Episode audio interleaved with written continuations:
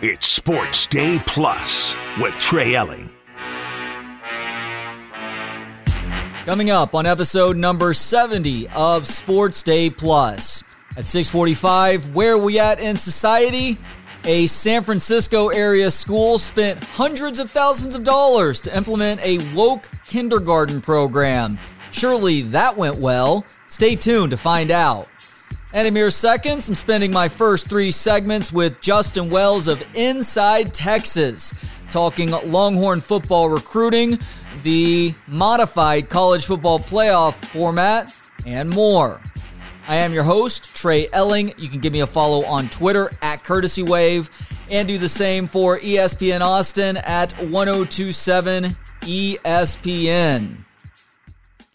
It is a Wednesday, which means that I'm spending numerous segments with Justin Wells of Inside Texas, InsideTexas.com, the Inside Texas YouTube channel. Give him a follow on Twitter at Justin Wells 2424 we spoke earlier today, and you're going to hear another voice as part of this conversation over the next three segments. That would be my YouTube co host and fellow broadcaster, Brad Kellner, talking to Justin Wells on a variety of topics. And Justin, always a pleasure. Thank you so much for the time. What is up today, man? Man, there is so much up. Like so much, so much good stuff happening today. And you know what? Most of it is at InsideTexas.com. I'm not lying.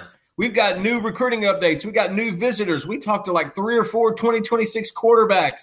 We got some new news on some potential um, uh, recruiting hires happening uh, behind the scenes. I mean, we got it all going on. Plus, playoff talk. Man, the playoff system came out now, and there's a lot of that. And then Sean McVay is the keynote speaker for the Texas Football Coaches Clinic coming in a few months. I mean, where do we start, guys? Oh wow, I hadn't even seen the Sean McVay part. That is huge. So let's let's uh, get your opinion on that. What do you think is the biggest of these recruiting stories right now to talk about, Justin? Uh, I don't know if there would be one in particular that's bigger than the others.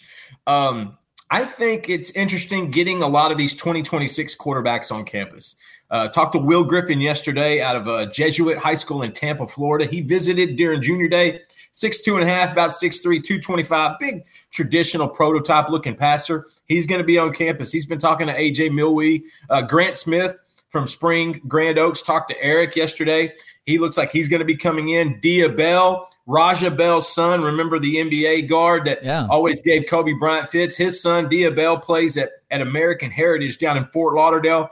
On three's Chad Simmons reported this morning that he's going to be on campus in a couple months, and so to me, the biggest one is Michael Fasusi, the five-star offensive guard, offensive tackle out of Louisville. Uh, he had told me a few days ago he, he was scheduling it in the next month or so. He didn't have a date for sure. This morning we confirmed he does have a date. He will be in Austin on April 9th. That's big because he's probably priority number one on the offensive line board. And so we know how Kyle Flood likes to go large human hunting. And Fasusi is one of those that you're, you're trying to catch. Mm, yeah, large humans very important at any level of football, but they feel even more important with the move to the SEC. What about the defensive line, Justin? That's obviously a question that Longhorn fans have about the current team with Byron Murphy and T'Vondre Sweat going pro. But you yeah. know, you know, Alfred Collins is a fifth year guy. He's gone after this year. Vernon Broughton, a fifth year guy. He's gone after this year. Feels like Texas didn't do a great job. And part of this is because Bo Davis left and they needed a new D line coach. But Texas did do a great job with this recruiting class of 2024 and adding D linemen. Uh, are there some big names that uh, Texas is going to be in the mix for on the defensive front for next year? Yes, absolutely. You guys know you guys know the rules. You're headed to this SEC, so you better you better stock up on the offense and defensive lines. Um, it's bully ball in that conference, and they will run down your throat until you stop them. And how do you do that? You know, Texas had one of the best run defenses in the nation last year and, and you got to give a lot of credit to those two monsters in the middle. Our own Charlie Williams went and hung out with him yesterday. He went and saw T'Vondre Sweat and Byron Murphy. Dude, Sweat looks like he's down 50, 60 pounds.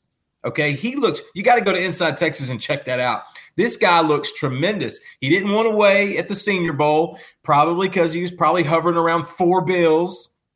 and now he's getting a little, a little bit back down to game shape. He looks tremendous. That type of frame and body is what gets you into the first round. So Texas has to continue that. They got to carry that over into their first year in the SEC. What, how are they going to do it? Like you said, Alfred Collins, Vernon Broughton, Sydir Mitchell, uh, that that, that uh, Tiaoalii Savea from Arizona has been impressing in winter workouts. That is a professional, intense guy. I think he's going to be big. But what about 2025? This will be the cycle that determines Kenny, this will be Kenny Baker's first cycle, if you think about it. This is going to be his first round with it. And so there's two guys on the top of the board that are must gets, and that's Zion Williams out of Lufkin and Dylan Battle out of Mansfield Timberview. And not to mention keeping Brandon Brown, the Eau Gallie out of Melbourne, Florida, defensive tackle that's committed to Texas currently. He's supposed to be coming back in late March with his seven on seven group. So Kenny Baker has his work cut out for him. This is going to be his first stamp. You know, he he wants to build some skins on the wall. You know, that's what these young, energetic coaches do. And for him to do that, he's going to have to he's going to have to grab some of these guys. It starts with Zion and Dylan. You got to get both of those two guys on the board. Zion, 6'5, about 315, 320. He plays in he's in theater. He plays Santa Claus. The dude is a, an all A student. He has got the biggest smile in the state of Texas, and he's got Texas, LSU, and A and M all in the mix. Dylan Battle, I went and hung out with last week. Another guy that's got Michigan, where his father's from. He's got Texas. He's got TCU. He's got Texas A&M. He's got a, a few other schools in the mix as well. So for the D line to really restock in 2025 cycle, and look, they're going to have to take, in my opinion, at least four. I mean, you get mm. they got Alex January and they got Melvin Hills coming over from this 2024 cycle. But in this next one, guys, I think it's going to go four deep and it begins and ends with Zion, Holy Mount Zion, and Dylan. Let's go to battle. If you were to get to ask Sean McVay one thing at the uh, the coaches clinic that he's going to be speaking at here in a little bit, what would you want to ask him? What would I want to ask McVay? Yeah. How in the hell do you remember every single play call you've ever made since you've been in the sport? Like he's he did this thing on camera. I want to say a couple years ago, maybe it was right before or after they won the Super Bowl, and they asked him, "Hey, Miami Dolphins, 2017, Week 13, third down and four. What was your play call?" He knew it. Mm. It was one of those weird long plays that you hear. Uh, Peyton Manning joking about banana Y left, Jon Gruden slot, give him a sla- give him a little waggle, corner rag flag route. He re- how do you remember that? It's one thing to un- to remember your plays. It's one thing to remember the scope and the moment of a big game or a big play call. But a random play that happened 5 or 6 years ago, dude, that's a memory unlike any I've ever seen. He's an offensive innovator. Um, he, there's so many things. I, I, think him and Sark get in a, get in a room and they just giggle because they're like, "Hey, won't you you want to try some of that spider too? Why? Ah, what do you think about duo on that RPO? Duo and that RPO going together. I mean, those two guys, they're probably is they're probably hilarious. I'd love to be a fly on the wall, but yeah, I'd ask Sean McVay, how do you remember that kind of stuff? I mean, I get it, but my goodness, that memory is um, it's amazing. The unofficial answer for that is productive autism, Justin. Hey, highly functioning autism, and if hmm. that's the case, more power to him. That yep. uh, Sean's yep. a Sean's a he, he's a G. He knows what he's doing. I love that that that Sark's bringing him. He is Justin Wells of Inside Texas, InsideTexas.com, the Inside Texas YouTube channel. Give a follow on Twitter at Justin Wells2424. The second voice that you'll be hearing throughout this conversation is with Brad Kellner, my YouTube co host and fellow broadcaster. And coming up, we continue this conversation with Justin for a couple of more segments. Upcoming topics do include what Longhorn offseason workouts are looking like in terms of new guys who are impressing. The college football playoff going from a 6 and 6 format to 5 and 7 that includes the top 4 rankings going to conference champions versus the four highest ranked teams. How Justin feels about that and more. That's coming up over the next two segments with where we at in society at 645 right here on Sports Day Plus with you 6 to 7 every weekday on 1027 ESPN and 1027ESPN.com. It's Sports Day Plus with Trey Elling.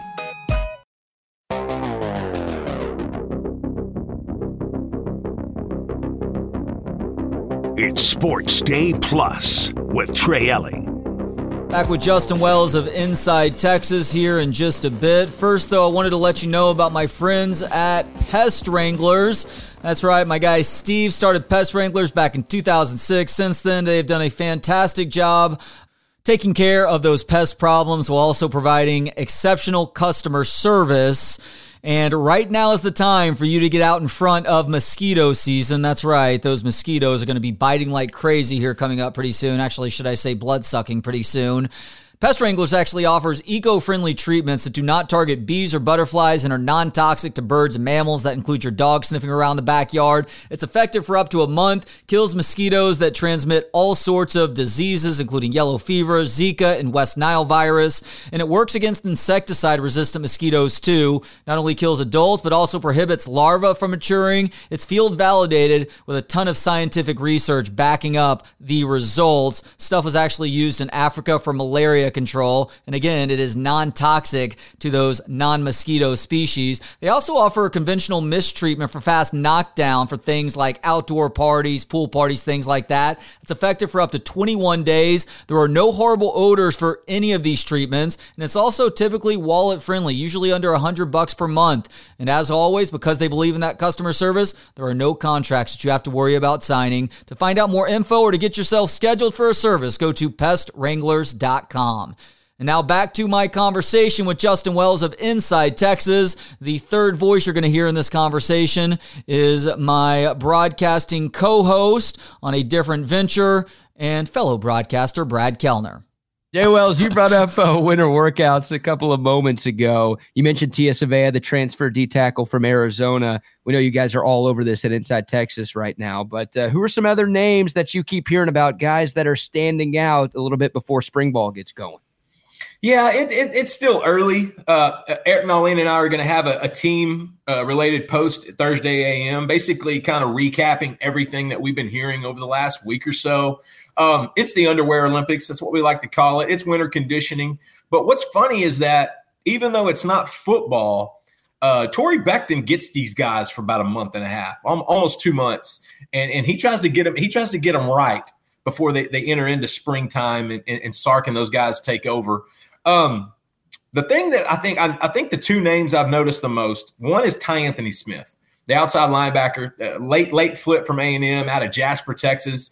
Um, Tyanthony's a guy that he is just a rangy guy. Like he has a wingspan like a condor, and he's got this frame and, and his ability to go sideline to sideline is legit. I saw him play in high school, and the first three plays of, of Waco Connally's series on offense, he made two of them sideline to sideline. And, and you just immediately knew they were trying to run away from him, and he wouldn't allow it.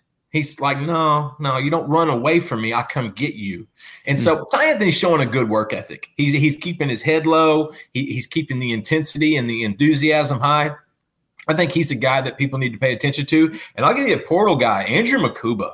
Like I know we can go through each one of these portal guys, and each one of them has their own skill set. You know, each one of them can, can bring an, an interesting array of, of, of skills to, to, to, their position. But man, when Jahdae Barron decided to come back, that secondary got ridiculous. Because two years ago, they're trying to put an influx of athletes, move Kitan Crawford back there, try, try to get some more athleticism back there. Now they're full of it and you've got guys with experience. Mukuba can play some safety. He can play some nickel. He's a guy that, if you talk to the recruits in the 2025 and 2026 classes, a lot of what these Texas coaches want are guys that are interchangeable. Data. It, it reminds me of Duane Akina. You know, of course you want the corner because the corner is the hardest thing to find, and you're a corner before you're a safety or a nickel. But if you can play two or three of those spots, Texas is running out five DBs on a regular basis on in any defensive set that gives those guys more opportunities. I know two guys that are really busting it. Freshmen are Kobe Black and Jordan Johnson Rebel, both early enrollees, both highly motivated guys. Kobe at six two, over two bills playing corner. Jordan Johnson Rebel, kind of more of that compact guy, 5'10, 5'10 and a half, Quandre Diggs type. Can play some nickel, can play some safety, really smart, uh, you know, just a really, really good kid. And so, you know, it's early. They're not popping, they're not pop, popping pads yet, but just how they approach day-to-day stuff, time management, class management, you know, friend management, football management, how they're doing that. These young freshmen and these portal guys, they came to work. And that just shows you Sark has a type. And if you're an early enrollee, like 80% of the class of 2024, there's a good chance you're going to see the field early. And, and I think that's what Sark's looking for in this culture. Guys who are not only talented, but also the hardest workers on the team. Yeah, uh, that capital C culture word once again. And on Barron, Justin, we've talked about in the past that that was huge for what this Texas defense is capable of this coming season because he was a defensive MVP through the first half plus of the season. The last part was a bit of a struggle though. How much did that play into his decision to ultimately come back to Austin for one more year? That's a great question. Don't forget this guy was injured twice. Yeah. He played hurt twice. He had no business being in that Houston game. No. None. He had to come in and play corner at that. That's how good he is. Barron is so valuable. And I like it just because it's also another leader. Like you had vocal guys last year Sweat, Murphy, Jaylan Ford. You know, you had your, your vets, Christian Jones. Barron was in that mix, but now he, with that extra year, you get to kind of con- ho- hopefully have some overlap with that leadership. I think Barron came back because maybe he didn't get the NFL grade he wanted. Mm. Or in some instances, like with Quinn Ewers, he just enjoys going to Texas. He enjoys, he wants to enjoy the college experience. He has no hurry and no rush to, to, to become a professional. Uh, you know, in the NIL era, I think this you're going to see more of these guys do this because it's it, it can it, it's a better. You're not trying to cash a ticket today. It's a better long term investment. And if anybody that knows Jade, listen, that is a smart, analytical kid. Like he's he he he hits the stock market. He knows about stocks and bonds and, and all sorts of things. Like this guy is going to be successful in whatever he does. So you get Barron back there with Mukuba, with a Derrick Williams a year older, with a Michael Taaffe that's a little can do a little bit of everything. Not to mention two really really good corners in Terrance Brooks and, and Malik Muhammad. And that secondary all of a sudden becomes real, real nice. And I think Barron coming back was a, a combination of Maybe he's not in a hurry to go to the pros. Maybe he didn't like that draft grade. And maybe he just wants to be healthy in his final year because he was dinged up pretty bad twice, eh, twice that we know about during last season. And BK, that was a great point about his leadership next season. He's a guy whose voice was so valued coming into this most recent season that he was a part of that group that went to Jerry World for Big 12 Media Days in July. Yeah. Yeah. I'm sure he'll be back next year as well. Justin Wells of Inside Texas joining us right now. Uh, Jay Wells, your thoughts on Sark's contract? We found out a couple of weeks ago he was getting a new deal, but over the holiday weekend, we found out exactly what that deal was going to look like. Now that you know everything that it entails, what uh, what are your big takeaways and big thoughts on the new contract? Do you ever remember one of those early season episodes of Family Guy?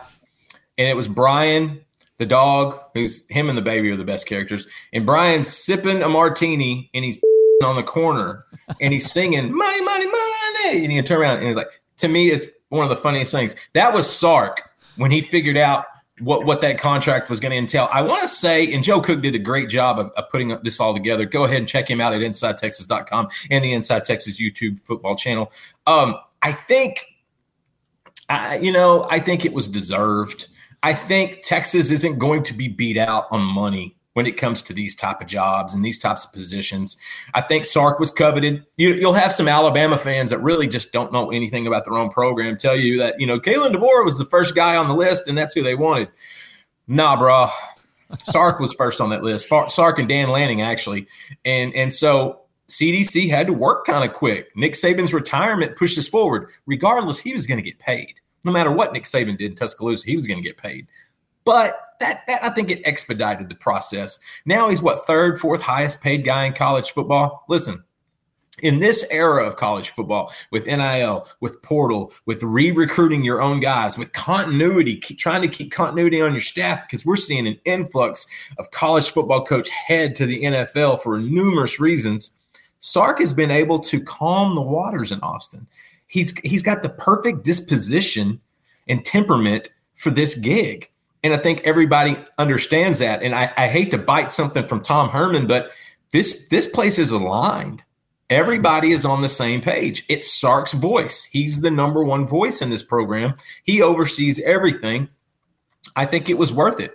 They gave him a few extra years, and, and I'm always leery about when you start talking six, seven years into contracts because we saw a contract down in College Station not too long ago that was probably the worst contract in the history of, of sports ever, ever. Mm. Uh, and so, and you saw how foolish that was. But here's the point you know, Sark has proven his mettle. Sark has incrementally gotten better every single season.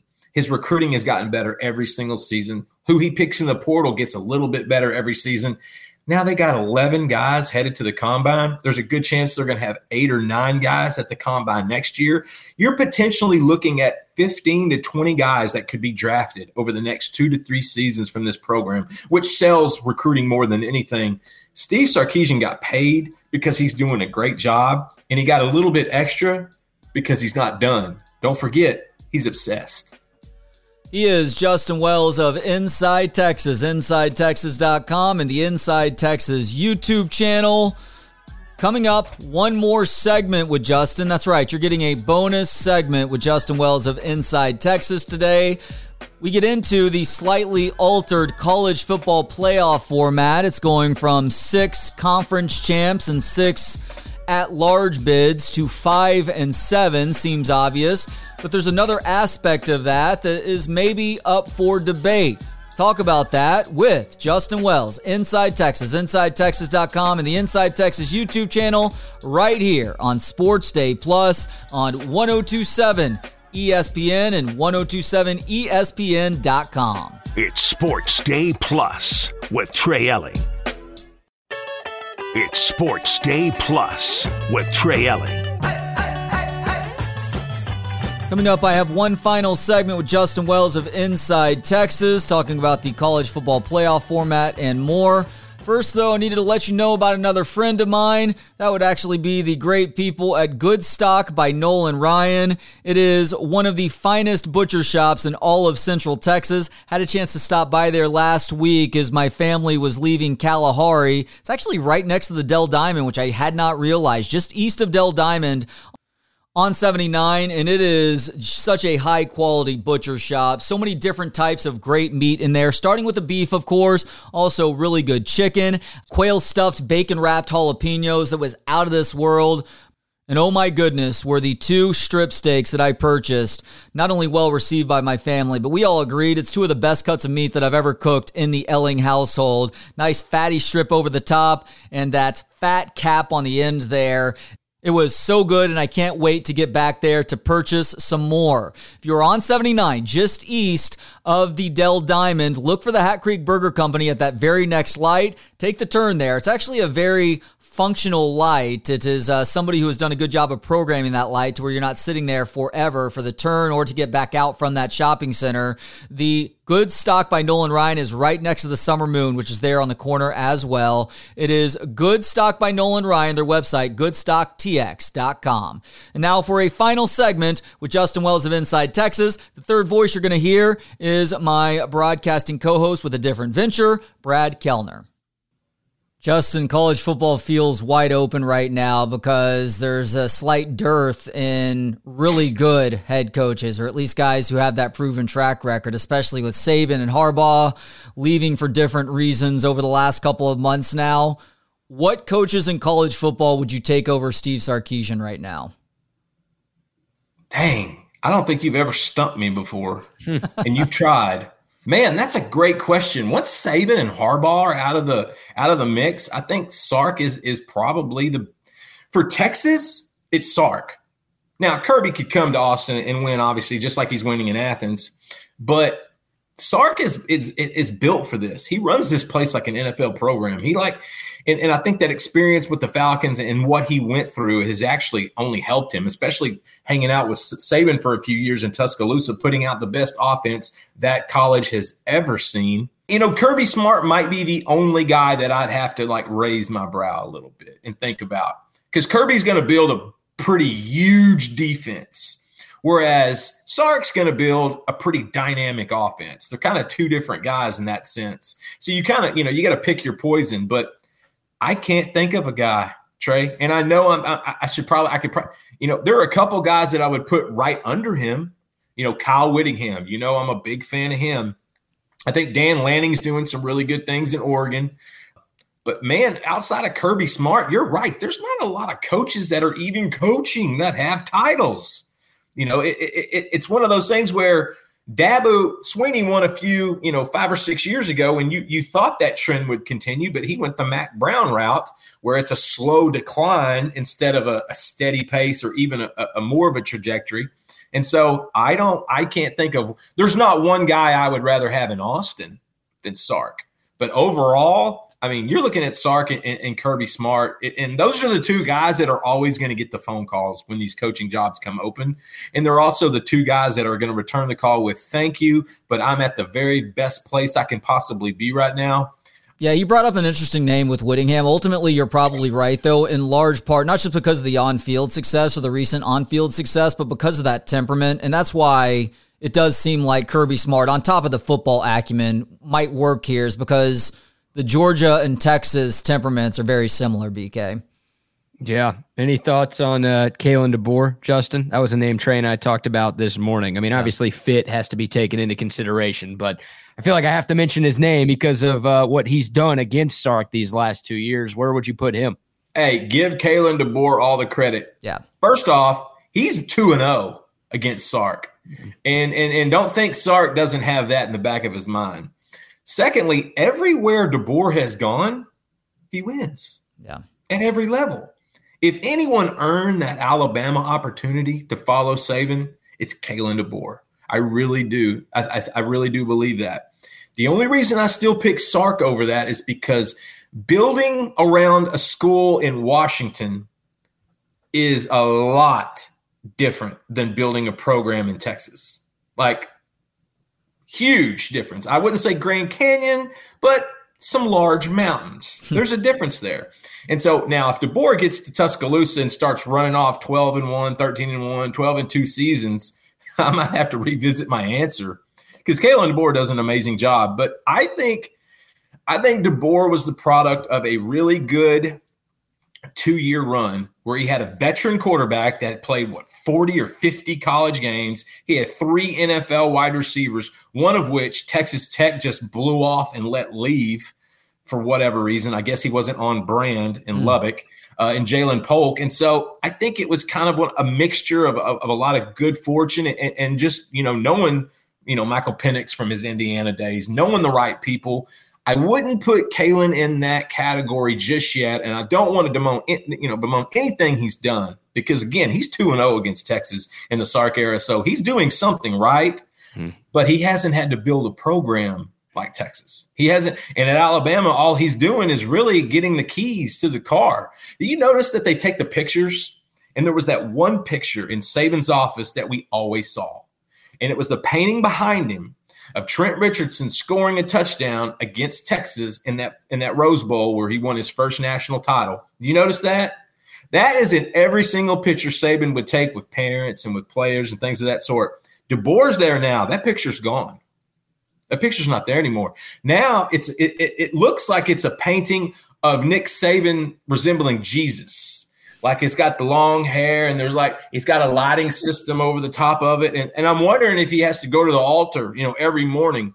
You know i'm not going to get on kalen because he is taking over the premier po- program in college football and has been for the last 15 years.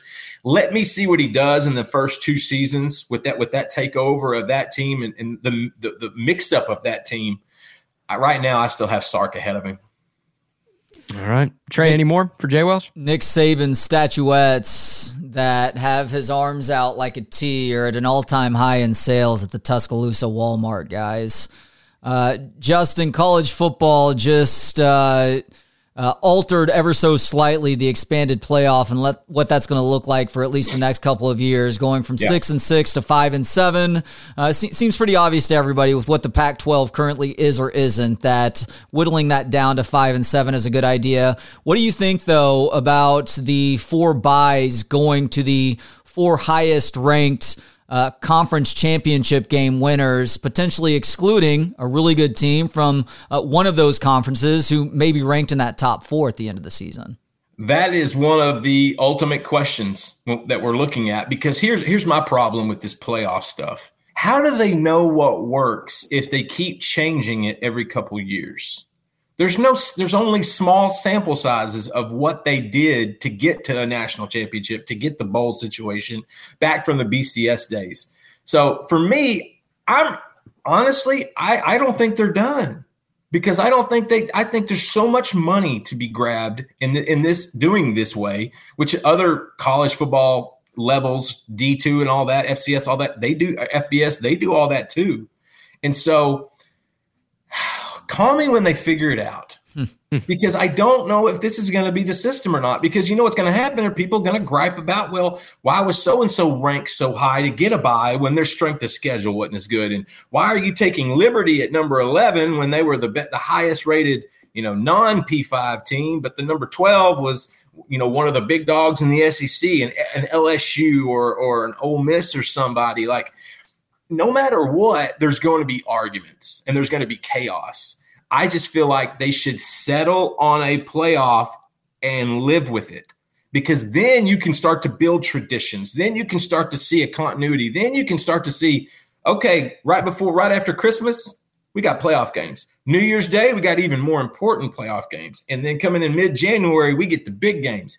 Give us something, let it be, and then let's figure out if that's the best route to do it. I just feel like they change it so much. It's hard to get a good read on what's best and what's not best. Mm, it's well said. All right, Jay Wells. Here's a little screen share of Inside Texas. I'm not going to click on any of the articles. We're going to make uh, sure everybody is subscribed over to IT, but we'll give you the floor before we let you go, man. I mean, you mentioned some of it at the start, but some of the great work that you guys have on Inside Texas that uh, our fans can can get if they subscribe. Yeah, it, it's it's pretty simple. Uh, if you're a Texas fan, you got to come to InsideTexas.com. You got to come join us. They're really we say this all the time. There's not a better time to join, but it's actually true. Like Texas is on such a good trajectory. They are going to sign an outstanding 2025 class. They already have a great basis for that cycle with five commits already. I could see a few others jumping in the mix over the next three or four months uh, you know, it took to get into to, to those those June and July or June rather uh, official visits. Man, there's just so much going on right now from from team stuff, from from recruiting, from Sean McVay to new recruiting staffs hired to a 12 team playoff. It's just it's a party, okay? And I like to party. So come see us at InsideTexas.com. Eric Nahlin, Joe Cook in the stash, Ian Boyd, Paul Wadlington, Charlie Williams. Tim Preston, Will Gallagher. If I'm missing somebody, I'm sorry. We got our YouTube guys. Lucas is, is the man.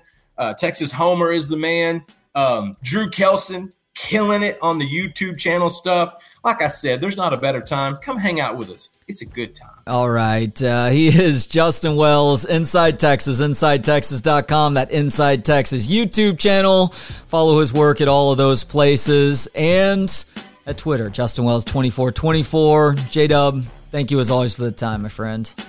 Man, it's so good to see you guys. I love talking to you guys. I look forward to seeing you guys. I look forward to the phone calls and the text messages. And you guys continue to kill it on Texas Unfiltered. I absolutely watch this thing on a regular basis. Nothing but love, gentlemen. Coming up in Where Are We At in Society, a San Francisco area school spent hundreds of thousands of dollars to implement a woke kindergarten program. Surely that went well. Stay tuned to find out. It's Sports Day Plus with Trey Elling. It's Sports Day Plus with Trey Elling. Coming up, it is a final segment with Where We At in Society. First, though, I need to let you know about a friend of mine. His name is Brian Hummel. His website, hummelrealtor.com. You searching for your dream home in Austin? Or maybe you're curious about how much your home is worth? Look no further than Brian Hummel, your trusted Austin realtor with Realty One Group Prosper. Brian is more than just a realtor. He's a full service expert overseeing your entire transaction from start to finish. He'll lead you through each step of the buying or selling process with questions answered and details explained in plain English. With over two decades in Austin, Brian has witnessed the dynamic growth and evolution of the Central Texas market, making him your your invaluable resource for buying, selling, and investing. And as a certified real estate negotiator, Brian brings a strategic and skillful approach to bargaining. He secures the best deals, whether it's getting the highest price for a seller or the most favorable terms for a buyer. Plus, Brian's vast network of quality referral partners, from mortgage brokers to home inspectors, appraisers, and more, will ensure a smooth real estate transaction experience. When you choose Brian Hummel as your realtor, you're not just hiring a real estate expert, you're gaining a trusted partner committed to your success. It's been fascinating to live here in Central Texas over the last year or so because the real estate has cooled down significantly. But guess what? Signs are pointing to things changing in a hurry, and you know it's only a matter of time in this area. It is one of those strange points where it's actually pretty good for both buyer and seller right now if you're either contact Brian today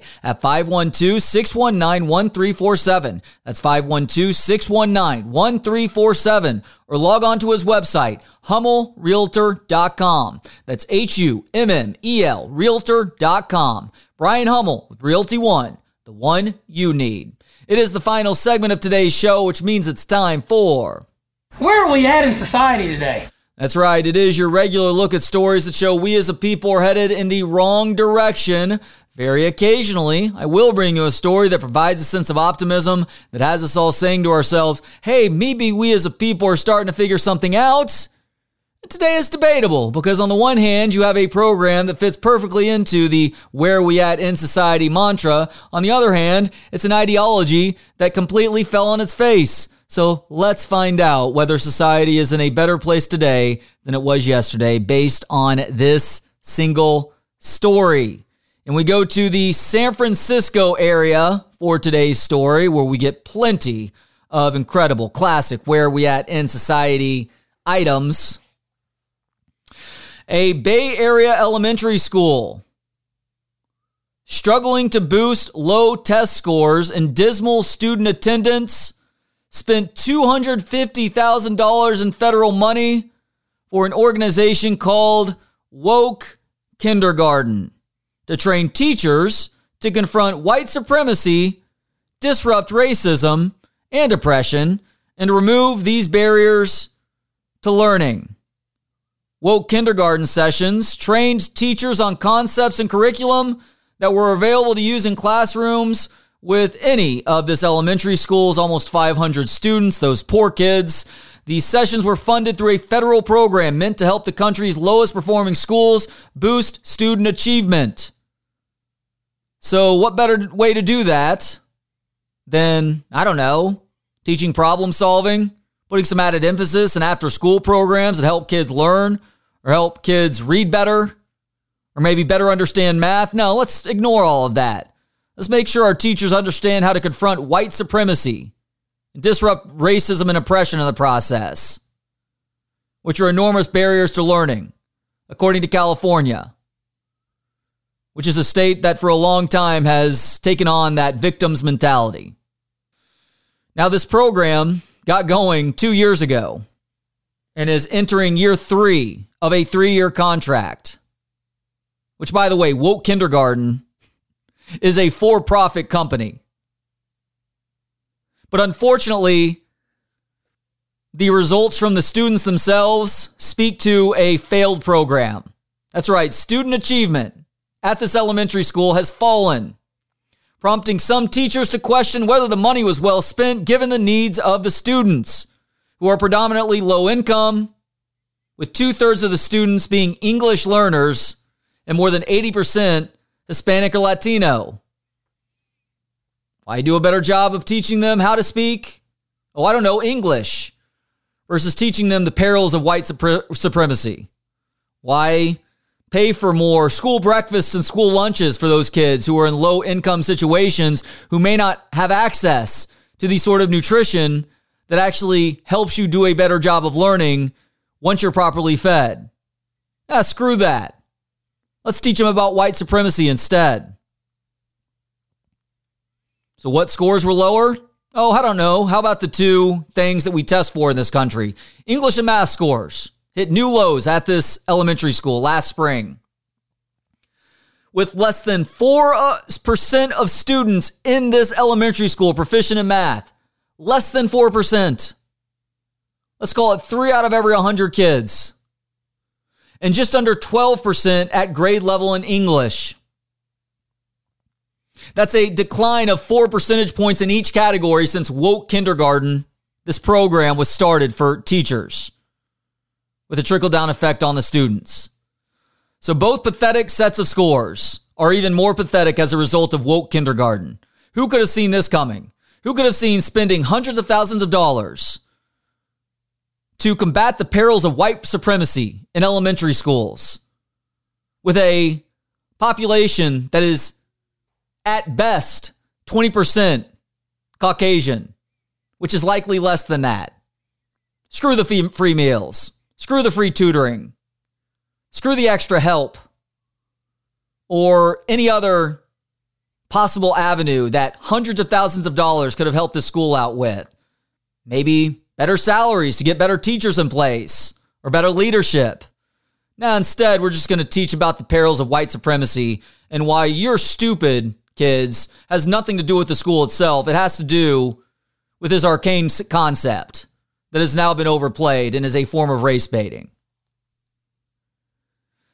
Even though the pre- program is an abject failure right now, don't tell that to district officials who are still defending this program, saying that woke kindergarten did what it was hired to do. The district pointed to improvements in attendance and suspension rates and that the school was no longer on the state watch list. Unfortunately, after they made such ridiculous claims, despite the fact that their scores in both categories, math and English, fell by 4% to even more pathetic levels than they were at before, thankfully the Chronicle stepped in and said, no, actually, you're still on the list. But sadly, it had dropped to an even lower level than school officials were willing to let on. So, look, I, I get it. Sunk cost fallacy is a thing. Sunk cost fallacy. That is, you put so much effort, maybe finances into something that you have a hard time quitting it. But if this elementary school had an ounce of sense and intelligence, they would drop this program like dead weight because that's what it is right now. It is literally dragging you down further than where you already were, and you were already pretty darn close to rock bottom. But this is a hard concept for a lot of people in modern times and throughout human history, if we're being completely honest. People have a hard time admitting fault, admitting mistakes. And in this day and age, not only do people have a hard time admitting mistakes, they'll usually double down with an even bigger mistake. So I'm not going to be surprised to see woke kindergarten get some sort of three year extension as a result of this, because these elementary school officials will show us we could drop those math rates down to zero. Not a single kid is proficient in math for their grade. By the time woke kindergarten is through with them, they will understand the perils of white supremacy, though. English, 12%? We can push that into single digits. Are you kidding me? Just takes a little bit more woke kindergarten to make that happen.